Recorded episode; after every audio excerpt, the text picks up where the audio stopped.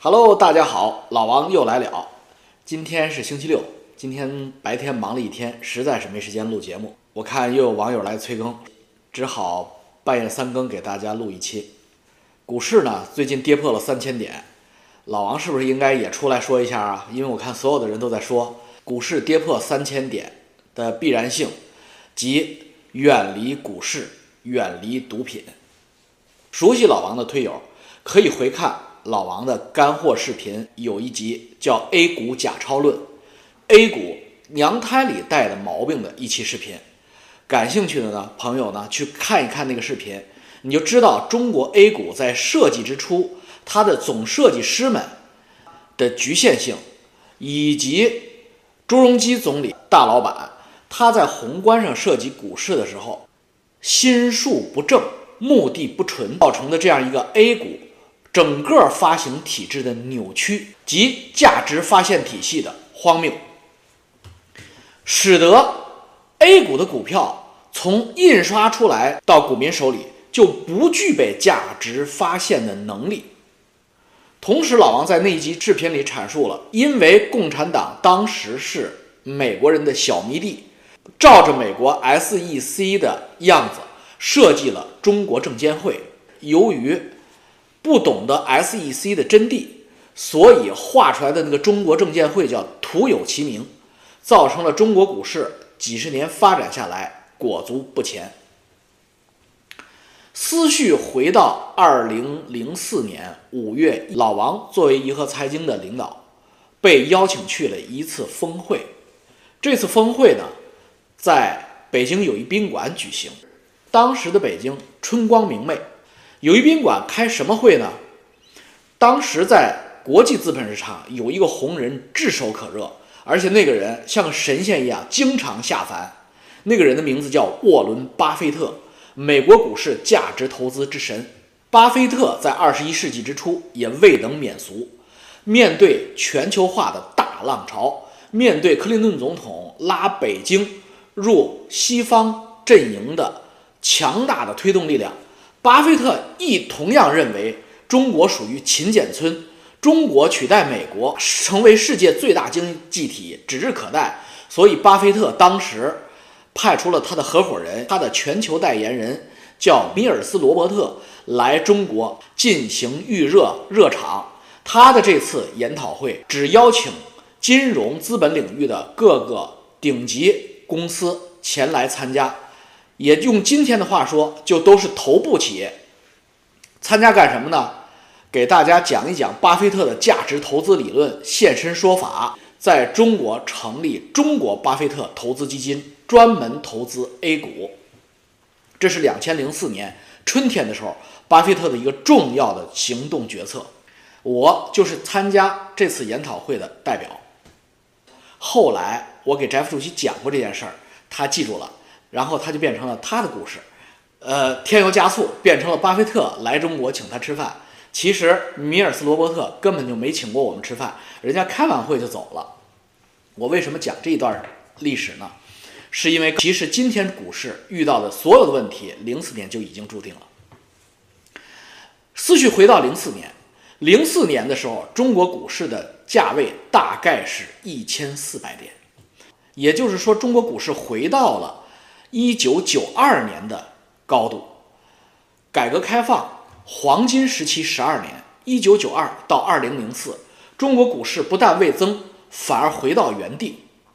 什么东西都在涨价，什么东西都在繁荣，唯独股市裹足不前，一定是哪儿出了毛病。那发生了什么问题呢？巴菲特当然不知道，巴菲特想当然的认为中国股市。越南股市、印度股市都是一样的，所以巴菲特呢，当时觉得中国股市处于一个历史大底部，所以他就派他的全球合伙人米尔斯·罗伯特来中国圈钱建基金，试图抢占中国股市的半壁江山。当时他的中文翻译叫米尔斯·罗伯特，其实就是后来郭总统的那个英文名 Miles。我们当时英文都不过关，我们以为他念米尔斯，我估计中方翻译也以为他念米尔斯，所以给他的所有介绍材料里边都写的是米尔斯，大米的米，米尔斯罗伯特。扩展阅读，搜索 Miles Robert，这个人到今天还活跃在美国资本市场上。这个人当时非常年轻，来到北京，那是他的第一站。台下坐着公募、私募基金的一大群经理，大概百八十号人，在友谊宾馆的小会议厅，口吐莲花讲巴菲特的价值投资理论。我们听的并不入戏，因为什么呢？因为我们早已经把巴菲特的价值投资理论烂熟于胸了。但是中国发生了什么东西，他其实并不知道。他知道的是我们一个一个赔的裤衩都快没了，所以他认为我们都是一群傻逼，在那儿给我们上课。讲完了之后，每个人给半分钟的时间提问。半分钟是什么意思？半分钟是你根本就不用提问，三十秒钟你能提出什么问题来呢？我当时在底下呢，灵机一动。出了一个极致，我就用友谊宾馆的那个会议室的草稿，用圆珠笔，会议发的圆珠笔，临时写了几个大字给他看，用不了半分钟。我的问题是，罗伯特先生，您的演讲我听了，我觉得非常感动，请问您能看得懂这张纸上所写的意思吗？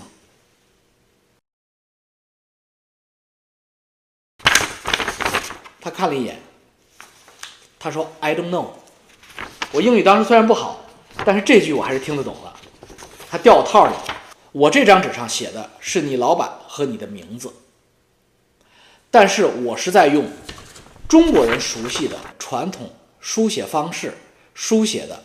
当我说到中国人传统方式的时候，在场的所有的中国人都看明白了。为什么加个 and 呢？因为当时。我写的第一第一张纸的时候，二十四个字母差一个，所以我就加了个 and 花，正好二十五个字母。掌声雷动，罗伯特还在愣着，因为在座的所有的中国人都知道怎么读，唯独他像个傻逼一样。这时候他是个傻逼，他完全不知道该怎么读。我趁他愣神的时候，我说：“这就是今天您的演讲给我的感觉。”我讲的是英语，我以为你应该能懂，但是你并不懂。我也很奇怪，因为我明明写的是英语，为什么每一个字母都是英文字母？为什么你看不明白你自己的名字呢？是因为我理解的英语是用我们中国传统的方式理解的，而你理解的英语是用你们美国人的纯正英语的方式理解的。所以虽然我们写的都是英语，都以为对方能理解，但是完全。不一样的东西，完全鸡同鸭讲。我们抄美国股市，我们把美国股市的每一个元素都照抄过来了。中国股市看到的所有的细节、所有的名词、所有的概念，全部都跟美国股市能找到一一对应的元素。但是我们是按照中国人的传统思维建造的中国股市，所以你也看不明白，我也看不明白。我以为你能看明白，但是你完全看不明白，这就是问题。什么是我们的传统思维呢？我们在这片土地上经历了五千年的封建王朝轮回，又做了五十年的共产主义尝试，所以我们的脑子全部都被这样的概念格式化了。我们抄过来的美国的东西是不一样的。通过这个问题，一下子抢过了当时会场上的主动权和话语权。我要告诉他，中国的资本市场人。水平并不比巴菲特低，但是我们之所以失败，巴菲特之所以成功，不是因为我们傻，而是因为这个市场有问题。一问，即使我们是机构投资者，我们依然挣不到钱。为什么？因为中国股股市当时的最大的毛病在于股权分裂问题。当时还没有股权分置这个词，只是股权分裂，股权分裂才是当时。大家广泛使用的名词，后来尚福林听了汇报之后，改成了股权分置，因为尚福林说，当时温总理刚刚上，天天分裂的问题挠痛了脑袋。陈水扁要在台湾搞分裂，西藏又要搞分裂，新疆又要搞分裂，您在股市上再搞个分裂，这个政治上不正确。不如采取中性立场的词，把“列”字改成“治”字。上主席毕竟人家是政治人物嘛，官僚嘛，所以他就改成了“分治”。什么是股权分裂呢？股市设计之初的最初目的，是为了解决国企脱困、上市圈钱，根本就是为国有企业服务的。这些大型国有企业全部都是百分之一百的公有制。反对股市的政治力量说，如果公有制企业上市，把股票卖给了个人，是不是就会造成国有资产的流失？是不是会造成事实上的私有化？如果中国的国有企业变成了私有化的企业，那么中国共产党一九四九年建立政权的初心何在？为了解决这个问题，他们本着邓小平“黑猫白猫，抓住老鼠的就是好猫”的精神，进行了妥协。这一妥协，问题就来了。为了堵住国有资产瓜分给了私人资本家的这张嘴。他们使中国的 IPO 全部都是新增新股 IPO。你知道，在西方资本市场的 IPO 有些是发行老股，就是如果我这个股份公司假设有一万股，我可能拿出其中三千股来在 IPO 市场进行发售，我原来的股东只要七千股，三千股老股卖给大家，这是一种模式。还有一种模式就是我也是一万股，但是呢。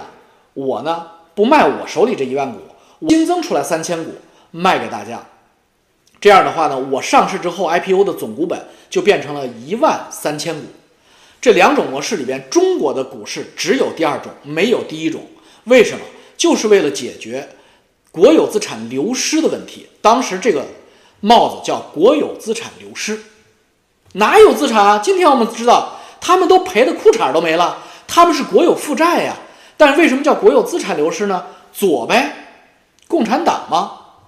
不懂经济啊！我再挖个坑，过几天我就讲共产党的经济计划经济，它建立的体系和西方现代商业文明的体系是天然割裂的。为什么习近平要往左走，要往“一带一路”方向走，就必然使得双方的割裂变成彻底的分裂，进而走入不可回头的万劫不复之地。今天再挖个新坑。话说回来，讲中国股市诞生之初，就变成了中国股市上 A 股上只有增发的新股在流通，而原有的老股一股都不会流通，因为不要国有资产流失啊，所以我们不流通，不就不流失了吗？所以股市诞生了，但诞生的股市半身不遂，天然半身不遂，因为你这个公司的股票价值应该是一样的。那么你百分之七十五没有流通，就是你原来的股票一股都没有流通，新增出来了百分之二十五，你流通了，使得你这个公司的同股不同价。每一个上市公司都变成了天然有两种股票，一种叫流通股，它在沪深 A 股上在流通在买卖，就是我们熟悉的 A 股；另一部分叫非流通股，又叫国有股或叫法人股，它是不可流通的。后来。对国有股和法人股也产生了购买需求，因为有时候你要控股一个上市公司，增加你的持股比例，你必须去买法人股或者国有股。所以呢，法人股和国有股就形成了自己独有的法人股流通市场。你今天可以想象，法人股流通市场的那个股票价格一定远远低于沪深 A 股的二级市场的流通价格，是不是？是，差多少倍？差最多的差六七倍。这边二十块钱一股，这边三块钱一股，正常现象。巴菲特的代言人来中国的时候就是这种状态。那这个时候，中国你要是上市公司的老板，你会愿意把公司的业绩做起来吗？你不会。你想把公司搞得蒸蒸日上吗？你不想。为什么？你把公司的业绩做起来，公司蒸蒸日上，业绩反映出来，流通股上涨，你的法人股的价格并没有上涨。你作为董事长、大股东。并没有在里边产生任何利益，相反，你会觉得你保留自己的国有股、法人股那个集团公司不上市，你把上市公司当成搂钱的耙子，然后把钱圈来以后，源源不断的收到你的集团公司的口袋里，你那个集团公司才是你真正的利益所在，情为其所系的主体，屁股决定脑袋。所有的大股东，所有的控制人的屁股都坐在集团公司那边，多坐在大股东法人股那边，根本跟你的 A 股股民是势不两立，有你没我。如果你巴菲特连这都不知道，你来中国投什么呢？你投 A 股的下场能比股民好吗？所以我讲完这个之后，罗伯特以后再来中国就再也不请我去了。这就是现实。他又来了几次，再也没有接到过邀请函，因为他觉得我是在砸场子。其实我不是。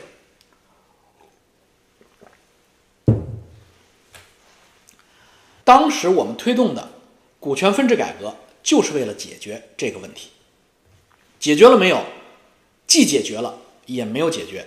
既解决了的问题是，当时证监会和总理最担心的就是，如果把非流通股市场和流通股市场对接，流通股股价必然出现连通器原理，大幅度的下跌，而法人股股价会上升，股民势必尸横遍野。怎么解决这个问题？就是我们当时推出的股权分置改革，我们设计的方案，我及张卫星设计的方案，我们的专利天还都在专利局，一分钱的专利费也没有收到过，因为上主席不让我们收专利费。他说，私人公司拿中国共产党的政策收专利的，亘古未有。就这一句话，作为对你们的对价，这样吧，前二十五家股权分置改革的咨询由你们来做，因为只有你们会做方案嘛。第一批试点是二十五家，你们来做吧，给你们点钱吧，十万块钱一家嘛，就就这点就给你打打发走了。我们做完第一家，券商就全懂了，因为券商一看完之后抄还不会吗？所以呢，全中国的股权分置改革就这样推出了。那么股权分置改革是什么思路呢？当时我们为什么能设计出来思路解决那个问题呢？就是你真正股市的推动性力量，并不是担心。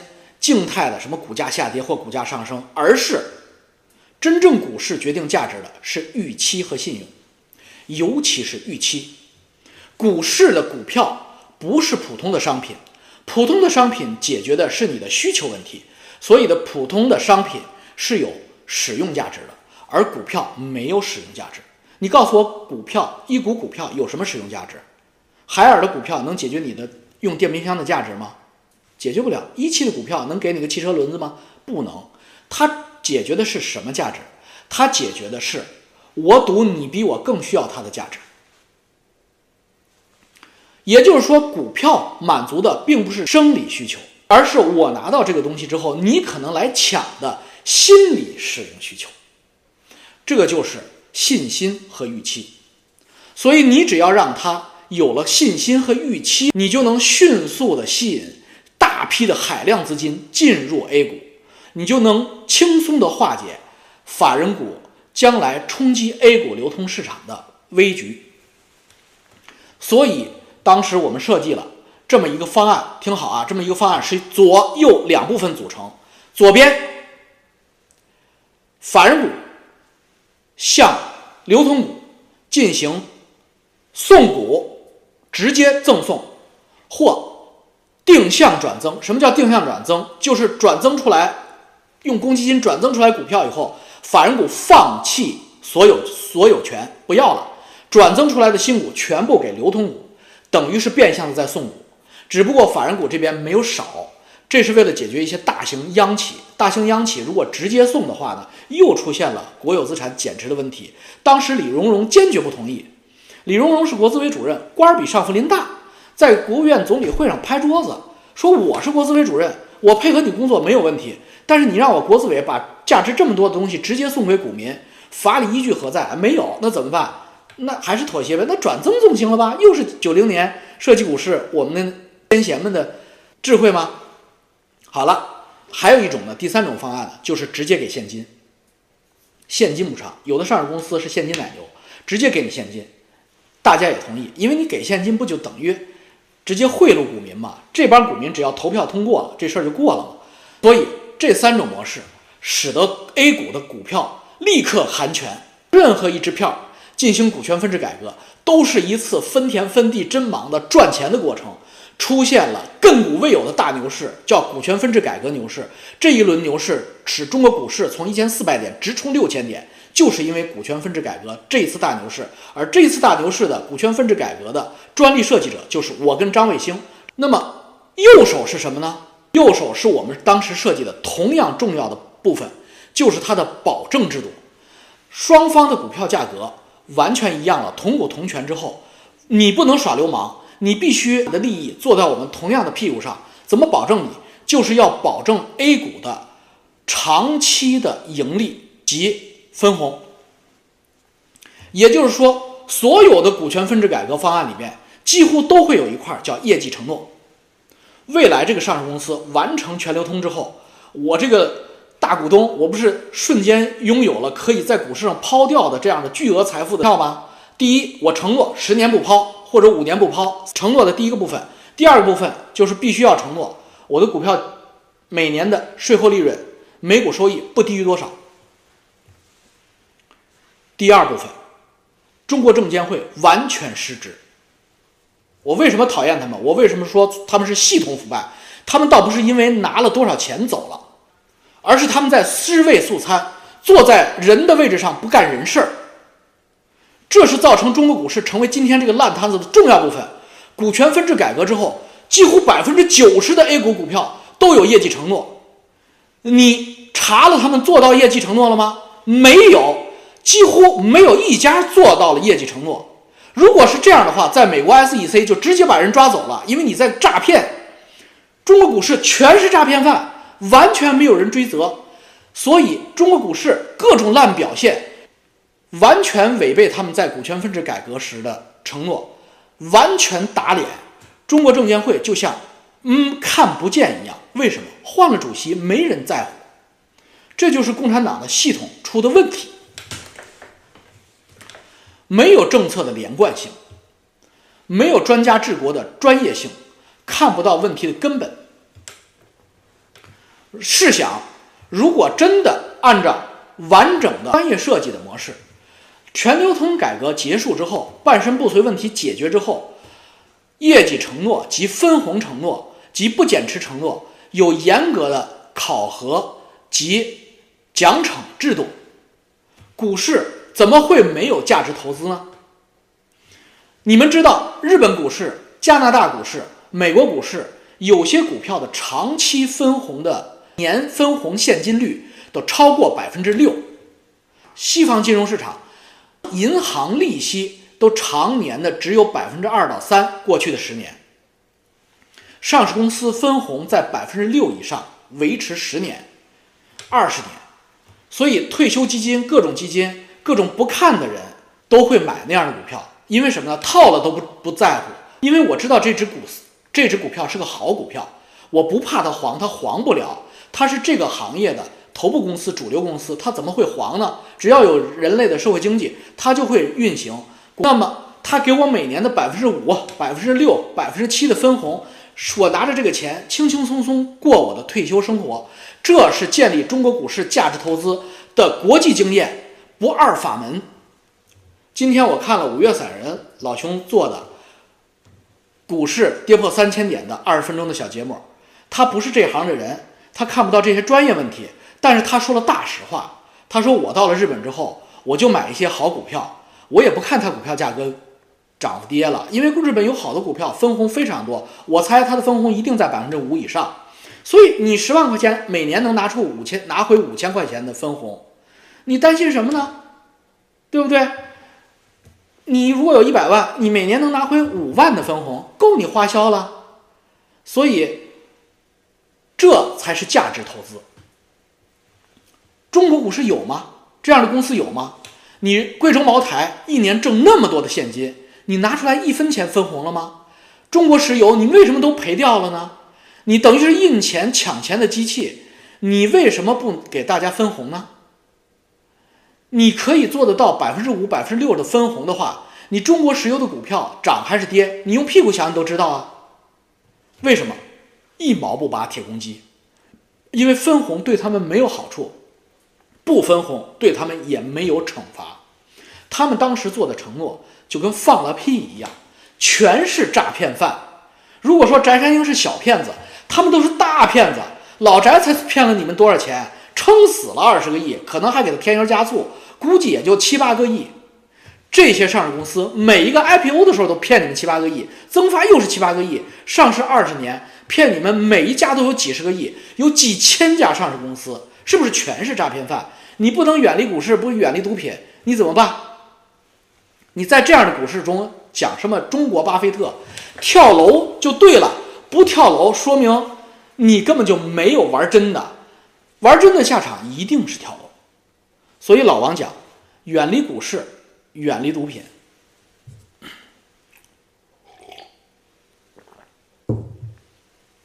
讲到 A 股价值投资，我这火就来了。因为在加拿大有大量的非常好的公司，都是非常主流的、非常头部的公司，比如说输油管道公司，比如说石油天然气公司，比如说银行，加拿大的银行、保险公司都是世界最顶级的。保险公司大股东都是李嘉诚。李嘉诚投资的哈士奇石油的大股东也是李嘉诚，所以这些公司非常稳定。这些公司每一年拿出来的现金分红百分之五点八、百分之六，大把的业绩非常好的公司，市盈率十六倍、十二倍。你看到这样的企业，看到这样的公司，你再回头看看 A 股，A 股不就是垃圾场吗？那个里面哪有价值投资啊？好端端的股市，好端端的中国，一片大好的中国经济发展形势，黄金三十年就被这些王八蛋完全错过，完全葬送。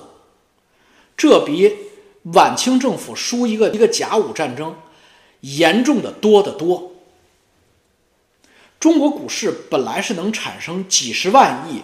几百万亿市值的这样一个主要的发动机，它应该是替代房地产市场的经济发动机的引擎之一。沪深股指应该是仅次于甚至超过纽约道指的这样一个强劲的世界经济指标。今天是什么？跌穿了三千点，不应该枪毙吗？应该活剐了他们！你李克强在做什么？你还习下礼上？李克强，你是明白人吗？李克强，这些东西你懂吗？你什么都不懂。温家宝完全不懂。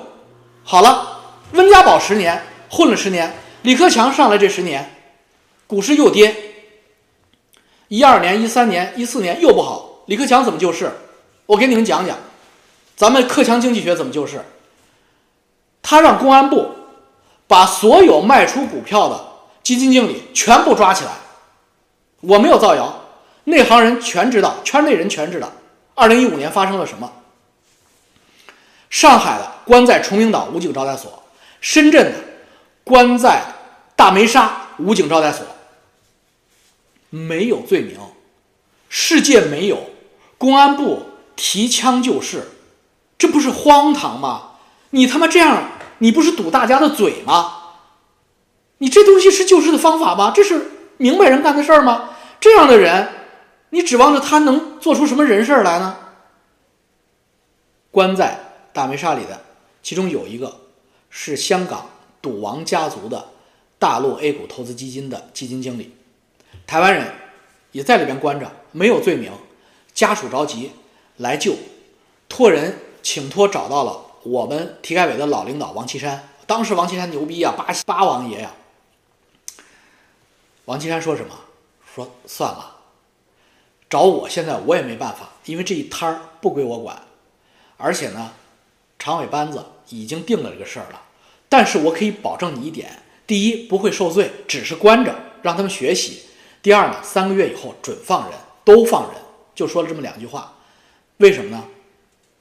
因为没有罪名嘛，人家唯一的错误可能就是在熊市的时候卖股票了，那因为这个给人判刑吗？那不可能嘛。所以当时公安部的主要负责领导也很头疼，哪能就这么胡来呀？但是领导又说了必须胡来，那就胡来，咱就应付应付吧。关了三个月，放了，股市呢当然没救住了，当然没救住了，哗哗哗哗继续往下跌，四千点保不住，三千点保不住，一千八百点。当时叫一千八百点保卫战，后来股市跌到底，又往回弹，弹到了今天的三千三、三千六，然后呢，习主席一开“一带一路”，哗，又回到三千，回到三千，胡锡进要去抄底救市，还在那吹牛逼。我看刘继鹏还在那跟他对话，刘继鹏还他妈在那混呢，一点出息都没有，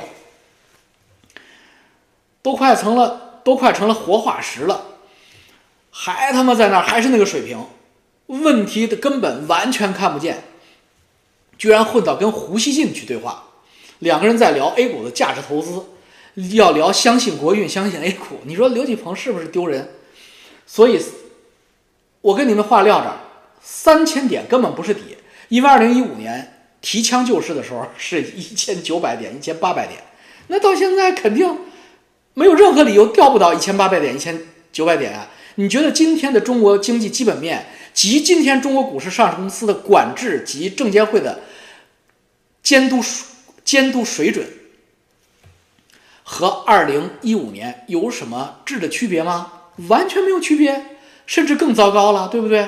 所以继续往下跌喽。跳楼的可是 一一切都是刚刚开始，跳楼的 现在只是第一波，第二波、第三波、第四波都得接着往下跳，必须是这样的，不是这样的不正常啊！股市奔着两千点去，一定是趋势啊！所以，整个中国 A 股就是个荒诞的垃圾场。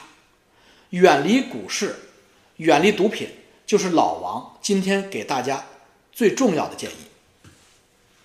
再见，记得点赞啊，点赞率不高了，拜拜。